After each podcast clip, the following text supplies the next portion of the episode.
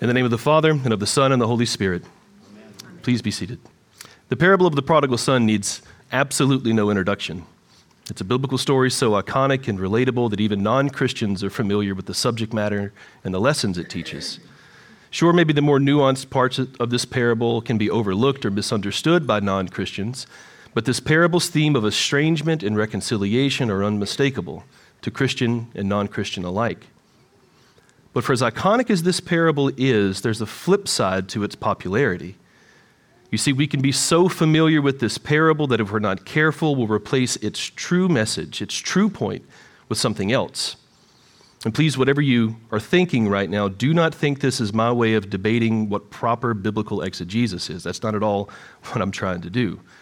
My point is simply this the parable of the prodigal son has a message so beautiful and central to the gospel of Jesus that if you correctly understand this parable, then you correctly understand the gospel itself. And so we would do well to be careful here. So, what's the best way to approach this parable? How can we be sure that we understand it in all of its complexity and drama? How can we be sure to let this parable speak for itself without reading our experiences into it? Well, the best way I know of is to understand the text in the context of the story around it. And the parables that directly precede the prodigal son, I think, give us the exact framework we need.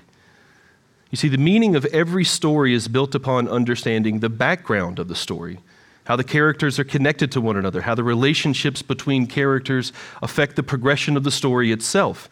And if you don't understand those kinds of things, you can see the apex of the story unfold. You can get all of the facts right, and you can still miss the true meaning of what you've seen.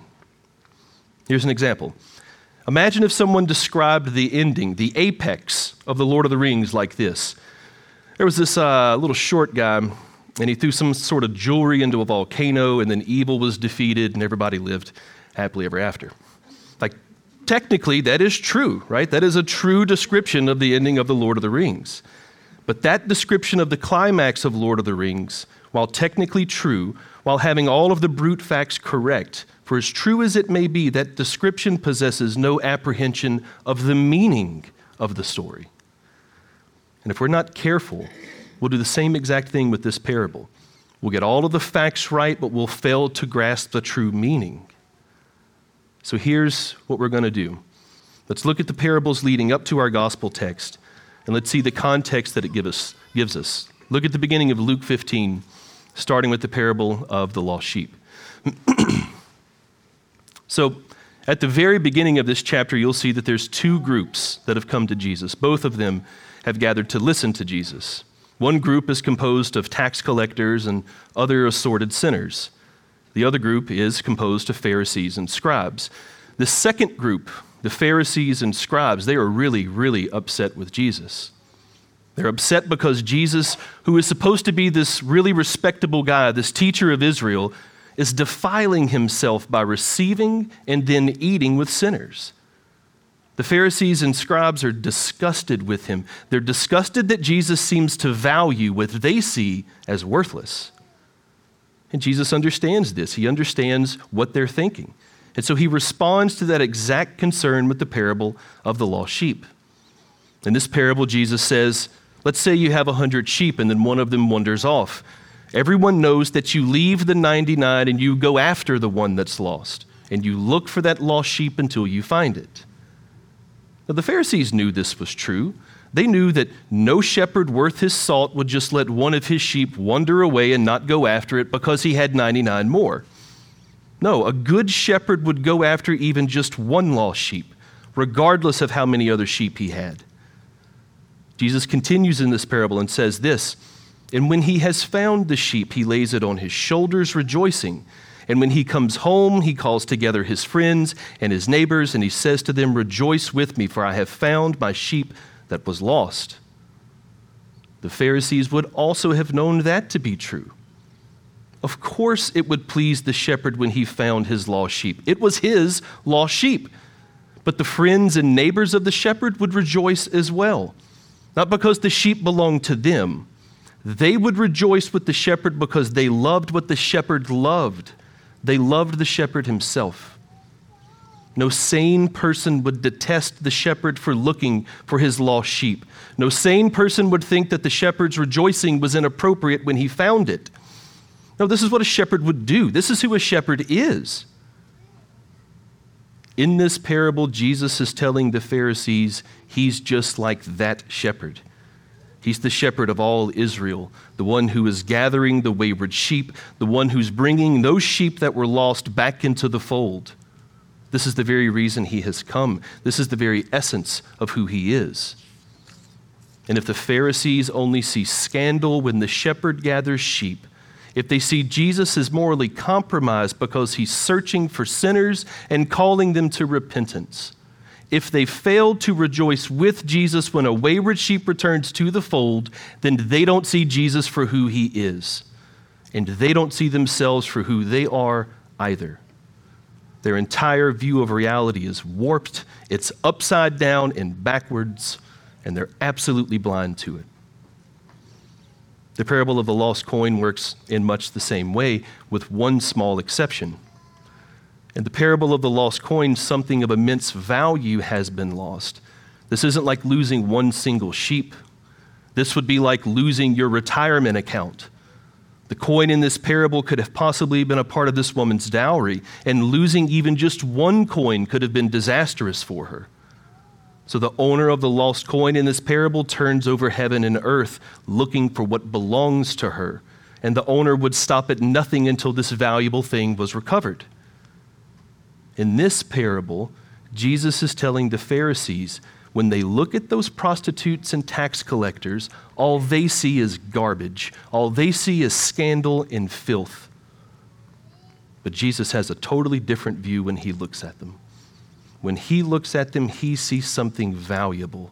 Jesus sees something that belongs to him, something that was given to him by his fathers, by his father.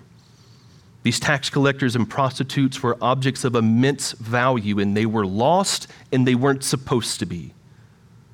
This coin isn't supposed to be in some dark and dusty corner shoved under a bed somewhere. No, it's rightful places with its owner. And the owner will turn over heaven and earth. The owner won't stop until it's found. This is exactly what Jesus is doing in Israel. He's going into the darkest corners of the world and retrieving items of immense value. He is going into places forgotten by most and reclaiming what belongs to him. And if the Pharisees think it's scandalous to look for lost sheep, if they fail to rejoice over their return to the shepherd, if they think retrieving items of immense value makes Jesus unclean, then they're misunderstanding everything God is doing in front of their faces. The Pharisees are in the midst of the story, they are a part of the story themselves. And while they perceive the facts of the story, they seem to completely miss its meaning. And after saying all of this, Jesus then moves into the parable of the prodigal son. In this story, a man's youngest son takes his inheritance. He moves far away, and the boy squanders every last dime. Broke and alone, the boy finds himself homeless and starving. He's been driven so low that what food he has is shared with pigs. In this deplorable state, the boy realizes that his days can't be long on this earth. He knows he's going to die. But for as low as the boy may be, he can still remember his father. He still remembers that his father was a good man. He remembers that his father was the kind of man who even might forgive him. Maybe if the boy were to throw his feet throw himself at the feet of the Father, maybe the Father would show him mercy. Maybe in the Father's mercy, the boy could return home and live out his days as a servant. So the son gathers himself and he returns to his father. And the boy was right about who his father was. The father did show him mercy, the father did welcome his son home. But the father did not welcome him home as a servant. No, the prodigal son is received with all the pomp and celebration the father can muster. Rings are placed on his fingers, robes on his shoulders, and a feast is held to celebrate his return. The father brought his prodigal son back into his family, not as someone who is indebted to him, not as a servant, but as his son. And the reason the father acts in this way is because that's who the father is. He is the one who is ready to welcome home a rebellious son with nothing to offer the father but his own filth and emptiness. The father is the one who is ready to rejoice over the return of a son who was once dead but is now alive and welcome into the father's arms. In this parable, that is exactly who the father is. But there is one more person in this story, more to it than just the prodigal and the father. In this story, there's an older brother. And the older brother didn't see the return of his younger brother as a good thing at all. When the prodigal returned, the older brother was in the field, hard at work. He had been hard at work the entire time his younger brother was off doing God knows what. He had been hard at work on his father's estate for his whole life. And the younger brother, as far as he could remember, had been nothing but a lazy, good for nothing bum his whole life. So when the older brother, hard at work in the fields, heard the sounds of singing and rejoicing in the distance, when the sounds of joy at his younger brother's return reached his ears, what he heard was injustice. What he saw was unearned, undeserved reward. How could his father kiss and hug and celebrate such a reckless and degenerate person? How could his father ever love someone that was so careless and selfish? How could his father do such a thing as to welcome this boy back home? That good for nothing, low down, dirty younger brother of his was back, and his father seemed happy about it. And so the older brother marches straight to the father, tells him off.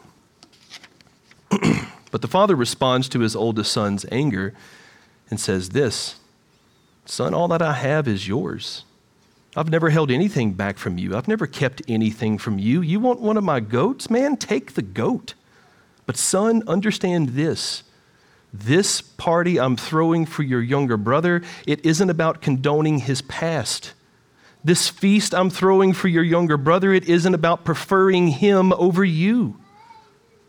I'm celebrating like this because I thought your younger brother was gone forever. I thought my son was dead. I thought your brother was dead, but he's not. He's come back, he's here, he's alive. How could a good father not celebrate that? But the older brother is unmoved. All the older brother sees when his father rejoices is scandal. All the older brother sees when his brother returns is the injustice of the younger brother's welcome. All the older brother can see is the sheer unfairness of being equal in the eyes of the father with such an immoral person as his younger brother. But here's the truth about the older brother his righteous indignation and self centeredness prevent him from seeing that his heart was not like the father's. The older brother didn't grieve like the father when his younger brother left home. The older brother most likely thought to himself, good riddance. The thought of his younger brother being alone or dead didn't move him one bit. He was getting what he deserved. And I wonder, was the older brother's heart moved at all when he saw his own father mourning the loss of his son? Did the older brother have any compassion whatsoever that his father was mourning? He certainly had no compassion for his sibling. He certainly disregarded everything the father did to respond to his son's return. But I wonder, was the older brother's heart moved at all when he saw his father grieving the loss of one of his children? Did he have any compassion for his father, or was his heart hard even then? We can only speculate. But what we do know is that the sight of his brother back from the dead only served to harden his heart further and enrage him more.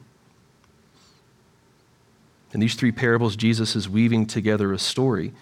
He tells the Pharisees they don't they're, they're, missing the meaning of everything he's saying. He's not wrong for eating with sinners. This is why he's here. It's who he is. He's the shepherd of Israel gathering the lost sheep. And if the Pharisees loved the shepherd, they would rejoice over these wayward sheep returning. If the Pharisees loved the Father, they would rejoice at the sight of their wayward brothers returning home. But they don't have hearts like that at all. Instead of having hearts like their Father, the Pharisees have hearts like the older brother. a heart which is outraged that the Father sees them as equal to their wayward brothers, equal to someone they think is beneath them in status, who's beneath them in worth, someone who is obviously undeserving of the Father's love and attention. And here's what the older brother missed his younger brother was a low life degenerate that ran out on his father. That is true. The younger brother was absent and estranged from the father. Yep, true. The younger brother was sensual and selfish and did not have the heart of the father. True, true, and true. The older brother never left his father's side. He never ran off and squandered anything. He was always diligently working on his father's estate. He was always with his father and did what his father asked. Yes. And yet, for all of his hard work and diligence, for all of his physical closeness and proximity to the father, the older brother had the exact same problem as the younger. Neither had their father's heart. The older and the younger brother had the same exact problem. They just manifested their lostness in different ways. The younger was sensual and worldly, the older was self righteous and calloused. And neither of those descriptions are descriptions of the Father in this parable. And I think that's the exact point Jesus is making. Just because you don't commit the same sins your brother commits doesn't mean your heart is in any less need of redemption. Just because your brother's sins are more overt and obvious doesn't mean your sins that you commit behind closed doors or the sins that lay unseen in your hearts are in any less need of being forgiven. Neither the older or younger brother acted like their father. Neither of them loved like their father. Neither of them showed mercy or forgiveness like their father. Neither of these two sinful brothers had their father's heart. The only difference between the two brothers is the younger brother knew his heart was corrupt. The younger brother saw the chasm that now lay between him and his father, and the younger brother knew he was the cause of that separation. But the younger brother also knew that the father, by his mercy and forgiveness, could be the cause of their reunion.